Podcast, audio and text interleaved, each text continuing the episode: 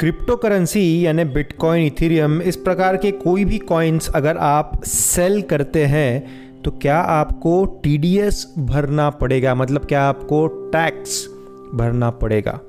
इन सब चीज़ों के बारे में आज बात करेंगे। दोस्तों, मेरा नाम है अनिकेत चौधरी और फिन आज़ाद के हिंदी पॉडकास्ट पे आपका स्वागत है। अगर आप आपके पर्सनल फाइनेंस को मैनेज करना सीखना चाहते हैं या कोई भी और हेल्प चाहते हैं म्यूचुअल फंड स्टॉक मार्केट के रिलेटेड, तो आप मुझे कॉन्टैक्ट कर सकते हैं। मेरा व्हाट्सएप नंबर है seven zero five eight two four eight six zero two. WhatsApp की डायरेक्ट लिंक आपको यहीं पर डिस्क्रिप्शन में भी मिल जाएगी। हमने काफ़ी बातें की हैं क्रिप्टो करेंसी के बारे में इस पॉडकास्ट के ऊपर, साथ ही में इंग्लिश के पॉडकास्ट के ऊपर में भी। अभी रिसेंटली यानि जुलाई दो हज़ार बाईस से एक नया रूल आया है क्रिप्टो करेंसीज के बारे में, जो कि क्रिप्टो करेंसी के टैक्सेशन को ब्रीफ में एक्सप्लेन करता है। और ये रूल है क्रिप्टो करेंसी के सेलिंग के ऊपर में जो टी डी एस लगाया जा रहा है या लगाया जाएगा उसके बारे में। यूनियन बजट दो हज़ार बाईस में फाइनेंस मिनिस्टर निर्मला सीतारमण ने एक नया नियम इंट्रोड्यूस किया जिसके तहत आपके कोई भी क्रिप्टो करेंसी एसेट्स के सेल पे आपको एक परसेंट का टी डी एस पेमेंट करना पड़ता है। ठीक है, अब इसके ऊपर काफ़ी सारे क्वेश्चंस हैं। इस पे एक एक क्वेश्चन जो अराइज होता है वो सारा हम यहाँ पर लेंगे। फाइनेंस बिल दो हज़ार बाईस में जो नया सेक्शन है one ninety four S in the income tax act nineteen sixty one, उसमें कहा गया है कि एक परसेंट का टी डी एस कंसिडर किया जाएगा on the transfer of virtual digital assets यानी वी डी ए। अब इसको वर्चुअल डिजिटल एसेट्स या फिर वी डी ए ये सब क्या है, ये एक तकनीकी नाम है क्रिप्टो करेंसी को लेकर के।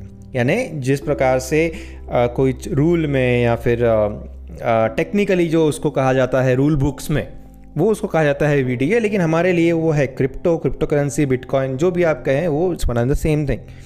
ठीक है, अब एक एक क्वेश्चन इसके ऊपर जो आपके मन में आ रहा होगा वो एक एक करके लेते हैं। सबसे पहले टी डी एस जो मैंने कहा जो कि जुलाई दो हज़ार बाईस से एप्लीकेबल हो रहा है, वो किस चीज़ पे एप्लीकेबल है? क्या वो जब हम खरीदते हैं उसके ऊपर भी एप्लीकेबल है, या क्या हम ट्रांसफ़र करते हैं उसके ऊपर भी एप्लीकेबल है, या जब हम सेल करते हैं उसके ऊपर भी है? तो इसका जवाब ये है कि T D S of one percent would be deducted on every cell order. मतलब एक परसेंट का टी डी एस लगेगा जब जब आप आपकी क्रिप्टो करेंसी को बेचेंगे तब ही। ठीक है, जैसे मान लीजिए आप बेचना चाह रहे हैं करीबन बीस हज़ार रुपये की क्रिप्टो करेंसी है जो आपने ऑर्डर लगा दिया, आप सेल करना चाहते हैं, फिर चाहे आपका कोई भी वॉलेट हो, पॉकेट बिट्स हो, वज़ीरेक्स हो, एक्स वाई जेड बहुत सारे आ गए हैं। ठीक है, जब हम दो हज़ार सत्रह में शुरुआत जब मैं कर रहा था क्रिप्टो करेंसी इन्वेस्टिंग की, तब बस तीन चार ही नाम थे, उसमें से एक है पॉकेट बिट्स जिसमें मेरा अकाउंट है। अब ऑर्डर वैल्यू मान लीजिए आपकी है बीस हज़ार रुपये की, और बीस हज़ार रुपये का अगर आप सेल करते हैं तो इसका वन परसेंट डिडक्ट हो जाएगा टी डी एस के द्वारा। ठीक है, और आपको बीस हज़ार में से दो सौ रुपये का डिडक्शन, दस एक परसेंट यानी दो सौ रुपये, तो उन्नीस हज़ार आठ सौ रुपये आपके अकाउंट में आएंगे। ठीक है, इस प्रकार का सिंपल मैथमेटिक्स है ये। क्या कोई टी डी एस लगेगा जब आप बाय करेंगे क्रिप्टो करेंसी? नहीं, यहाँ पर आपको कोई भी बाय ऑर्डर पे टी डी एस या टैक्स नहीं भरना पड़ेगा। क्या टी डी एस एप्लीकेबल रहेगा आपके आई एन आर डिपॉजिट्स और विड्रॉल पे? आई एन आर डिपॉजिट्स और विड्रॉल यानी जब हम क्रिप्टो करेंसी परचेज करते हैं तो हमें हमारे वॉलेट में सबसे पहले आई एन आर डालना होता है, यानी इंडियन रुपीज़ आपके बैंक से ट्रांसफ़र करना होता है आपके वॉलेट में। मान लीजिए वज़ीरेक्स है तो वज़ीरेक्स में आपको इंडियन रुपीज़ ट्रांसफ़र करना है, और फिर वो इंडियन रुपीज़ से आपको कोई भी क्रिप्टो करेंसी खरीदनी होती है, है ना। तो वैसा ही होता है, डीमैट अकाउंट भी हमारे पास अगर होता है, ज़ीरोधा का अगर डीमैट अकाउंट है, सबसे पहले हम हमारे डीमैट अकाउंट में पैसे डाल देते हैं, फिर हम डीमैट अकाउंट में से टी सी एस का शेयर खरीदते हैं, विप्रो का शेयर खरीदते हैं, है ना। इसी प्रकार से ये जो हम वॉलेट में पैसे डालते हैं या वॉलेट से पैसे वापस निकालते हैं उसके ऊपर में कोई भी टी डी एस नहीं लगेगा। सिर्फ और सिर्फ जब आप क्रिप्टो करेंसी सेल करेंगे, जब आप सेल करेंगे crypto currency V D A यानी वर्चुअल डिजिटल एसेट को सेल करेंगे, बस उसी समय आपको टी डी एस लगेगा। ठीक है। अब वॉल्ट में भी हम रखते हैं। वॉल्ट में रखना यानी क्या? स्टेकिंग। क्रिप्टो करेंसीज़ को हम स्टेक करते हैं। स्टेकिंग यानी क्या? आप क्रिप्टो करेंसीज़ को लॉक कर देते हैं और जो ब्लॉकचेन है वो उस क्रिप्टो करेंसी को यूज़ करता है सिस्टम को स्ट्रेंथन करने के लिए, सिस्टम को मजबूत करने के लिए, जिसको कहा जाता है स्टेकिंग ऑफ क्रिप्टो करेंसी। और स्टेकिंग का आपको रिवॉर्ड मिलता है, स्टेकिंग रिवॉर्ड उसको कहा जाता है। दस परसेंट साल का, आठ परसेंट साल का, पंद्रह परसेंट साल का, अलग अलग क्रिप्टो करेंसीज़ के लिए, अलग अलग ब्लॉकचेन के लिए अलग अलग हैं, राइट।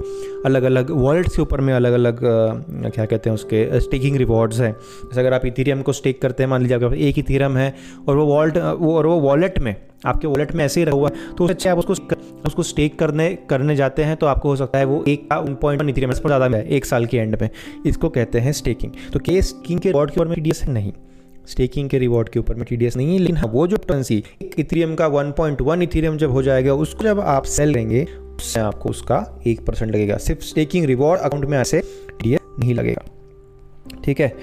अब नेक्स्ट क्वेश्चन की, अगर आपके एक जुलाई दो हज़ार बाईस जहाँ जब से ये रूल अप्लाई होता है उसके पहले के कोई ट्रेड्स हैं तो क्या उसके ऊपर में आपको टीडीएस भरना पड़ेगा? आज के डेट में नहीं, उसके ऊपर में नहीं भरना पड़ेगा। टीडीएस जो है वो सिर्फ और सिर्फ एक जुलाई दो हज़ार बाईस के बाद जो सेल ऑर्डर्स लग रहे हैं उसके ऊपर ही लगेगा। एक जुलाई दो हज़ार बाईस के पहले आपने जितना भी सेल किया है क्रिप्टो करेंसीज उसके ऊपर टीडीएस नहीं लगेगा। लेकिन अगर आपने वो सेल किया है तो आपने इनकम टैक्स फाइलिंग में उसका तीस परसेंट ऑफ प्रॉफिट टैक्स भरा होना चाहिए, जो कि एक अलग बात है, ठीक है। इनकम फ्रॉम अदर सोर्सेज या फिर जो भी हेड में आप डालते हैं तो उसका तीस परसेंट आप टैक्स भर दीजिए, आपके प्रॉफिट के ऊपर जो भी टैक्स लगता है वो आप भर दीजिए और फिर आप निश्चिंत हो जाइए, ठीक है। ये नए रूल्स आए हैं अभी दो हज़ार सत्रह, दो हज़ार अठारह, उन्नीस, बीस तक ये सब नहीं था और उस समय काफ़ी सारा कैश में क्रिप्टो करेंसीज़ का काम चलता था, right. But now things have been modified और it is it is system के लिए अच्छा ही है वो। क्रिप्टो करेंसीज़ के लीगलाइजेशन के लिए अच्छा है, उसके रेगुलेशन के लिए अच्छा है। अगर ये सारी चीज़ें आती है तो इसका मतलब ये है कि गवर्नमेंट भी क्रिप्टो करेंसीज़ को सीरियसली ले रहा है। पहले तो क्रिप्टो करेंसी क्या होता है, कैसा होता है, क्या होता है, उतना ज़्यादा आइडिया उतना लोगों को भी नहीं था, सिस्टम में भी गवर्नमेंट को भी नहीं था इतना सारा। तो चीज़ें जो थी वो बस हवा में चल रही थी, तो उसका वजूद कुछ उतना था नहीं। आज थोड़ा सा वजूद है, वैसे भी आज रेगुलेटेड नहीं है इंडिया में, लीगल है लेकिन रेगुलेटेड नहीं है, लेकिन कुछ तो वजूद है क्रिप्टो करेंसीज़ का, बिटकॉइन का, इथेरियम का, है ना। उस समय कुछ भी वजूद नहीं था तो कुछ रूल्स भी नहीं थे। आज अगर ये रूल आता है कि एक percent T D S cut रहा है या फिर जो भी आपको प्रॉफिट हो रहा है उसका थर्टी परसेंट टैक्स आपको भरना है क्रिप्टो करेंसीज़ का, यानी V D A V virtual digital assets का, तो इसका मतलब ये है कि क्रिप्टो करेंसीज़ के लिए भी रूल बन रहे हैं, क्रिप्टो करेंसीज़ को भी सीरियसली लिया जा रहा है और ये दर्शाता है कि गवर्नमेंट इसके बारे में सोच रही है और इसको भी कुछ ना कुछ एंटिटी वो लोग मानते हैं। ऐसा नहीं है कि बस ये बस कुछ हवा है और आ, कुछ तो भी फिजूल की चीज़ें हैं, बिटकॉइन बिटकॉइन लोग करते रहते हैं, इसमें कुछ दम नहीं है, ऐसा प्रकार इस प्रकार का नहीं है। क्योंकि ऐसा कुछ होता तो इमीडिएट एक्शन उस पर ली जाती। बाय द वे, आज भी रेगुलेटेड चीज़ इंडिया में क्रिप्टो करेंसी नहीं है। It is not a legal tender identified by the Reserve Bank of India. मतलब रिजर्व बैंक ऑफ इंडिया उसको एक लेन देन का टेंडर नहीं मानता। जैसे हमारे नोट हैं, सिक्के हैं, उसको मानता है लेकिन क्रिप्टो करेंसीज को नहीं मानता। अब जो भी आप टीडीएस भरते हैं, ठीक है, एक परसेंट का जो टीडीएस तो कट रहा है, अगर इसको आपको क्लेम करना है, है ना, क्लेम अगर करना है, जैसा अगर आप सैलरीड है और आपका टीडीएस कटता है, ज़्यादा का टीडीएस अगर कट गया तो आपको उसको क्लेम करना होता है। कैसे? इनकम टैक्स रिटर्न फाइल करो, इनकम टैक्स रिटर्न फाइल करो, उसमें क्रिप्टो करेंसीज आपके आपका सीए जिस भी हेड में उसको दिखाता है, उसका टैक्स भरने के बाद भी अगर आपको लगता है कि जो टैक्स आ, आ, मतलब प्रॉफिट नहीं हुआ है तो उस केस में आपको वो रिफंड क्लेम करना आ सकता है। अच्छा, दूसरी चीज़, अगर आपके क्रिप्टो करेंसी सेल में सेल ऑर्डर आप जब लगाते हैं उसमें हो सकता है दो चीज़ें हैं। एक तो हो सकता है कि आपको प्रॉफिट हुआ हो या दूसरा आपको लॉस हुआ हो, ठीक है। मान लीजिए सौ रुपये में आपने खरीदा था, नब्बे में आप सेल कर रहे हैं तो लॉस हो गया, एक सौ दस में आप सेल कर रहे हो तो प्रॉफिट हो गया। तो प्रॉफिट में तो टीडीएस लग रहा ही है, लेकिन क्या लॉस के समय टीडीएस लग रहा है? जी हाँ, टीडीएस तभी भी लगेगा। टीडीएस आपको आपका जो टीडीएस है वो लॉस हुआ है या प्रॉफिट हुआ है उसके ऊपर निर्भर नहीं करता। अगर आप सेल कर रहे हैं तो एक परसेंट टीडीएस भर दीजिए, बाद में क्लेम करना है तो आप क्लेम कर सकते हैं, लॉस हुआ प्रॉफिट हुआ जो भी हुआ। ठीक है, तो ये है कुछ चीज़ें क्रिप्टो करेंसी के टीडीएस ट्रांजैक्शंस के बारे में। और एक जुलाई को तो काफ़ी दिन हो गए, लेकिन आज हम ये पॉडकास्ट लेके आ रहे हैं। बीच में हम क्रिप्टो करेंसीज़ के बारे में थोड़ा कम बात कर रहे थे, लोगों को लग रहा था कि क्रिप्टो करेंसी के दाम गिर गए हैं, बिटकॉइन पंद्रह लाख सोलह लाख सत्रह लाख पे आ गया है, इसलिए इस पॉडकास्ट के ऊपर हम अभी क्रिप्टो करेंसी की बात कर रहे हैं। जी नहीं, ऐसा नहीं है, ऐसा बिल्कुल भी नहीं है। क्रिप्टो करेंसी में देखिए काफ़ी सारे उतार चढ़ाव मैंने पर्सनली देखे हैं। तो आज कल में जो लोग जुड़े हुए हैं क्रिप्टो करेंसीज़ के क्रिप्टो करेंसीज़ से, उनको लगता है कि यार ये बहुत गिर गया और क्या हो गया, ये सब पहले बहुत बातें होती थी, अभी तो पूरा गिर गया, पचास लाख गया था अभी पंद्रह लाख आ गया, ये क्या है। लेकिन ऑनेस्टली अगर मैं आपसे बोलूँ तो ये जो साइकिल्स है, ये जो अप एंड डाउन होता है, ये मैं काफ़ी काफ़ी ज़्यादा बार देख चुका हूँ पिछले पाँच छः सालों में। सत्तर हज़ार रुपये का था बिटकॉइन जब आ, पहली बार मैंने कुछ थोड़ी सी अमाउंट परचेज़ की थी, उसके बाद वन पॉइंट सेवन लैक्स का था जब मैंने और ज़्यादा अमाउंट की थी, फिर फाइव लैक्स का था जब मैंने बहुत ज़्यादा अमाउंट परचेज़ की थी। तो इन सब चीज़ों से अगर मैं कंपेयर करूँ तो काफ़ी ज़्यादा साइकिल्स मैंने देखे हैं। दो हज़ार उन्नीस में बैन भी लगा हुआ था इंडिया में, इंडिया में आप नई क्रिप्टो करेंसीज़ बाय भी नहीं कर पा रहे थे, है ना, बैन लग गया था, फिर वो बैन अपलिफ्ट हुआ बाद में।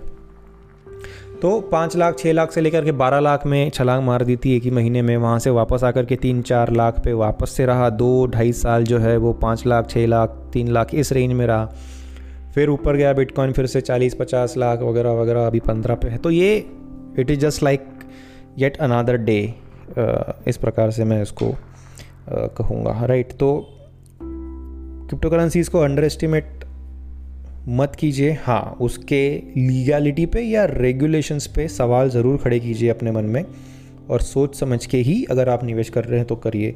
मैं बार बार दोहराता हूँ कि लीगल टेंडर रेगुलेटेड टेंडर नहीं है, आरबीआई के द्वारा इसको मान्यता फ़िलहाल नहीं है, but still it is all up to you. जैसे मैं हमेशा कहते आ रहा हूँ, मैं काफ़ी एविडली इन्वेस्ट करता हूँ क्रिप्टो करेंसीज़ में, रिस्क एपेटाइट समझ के।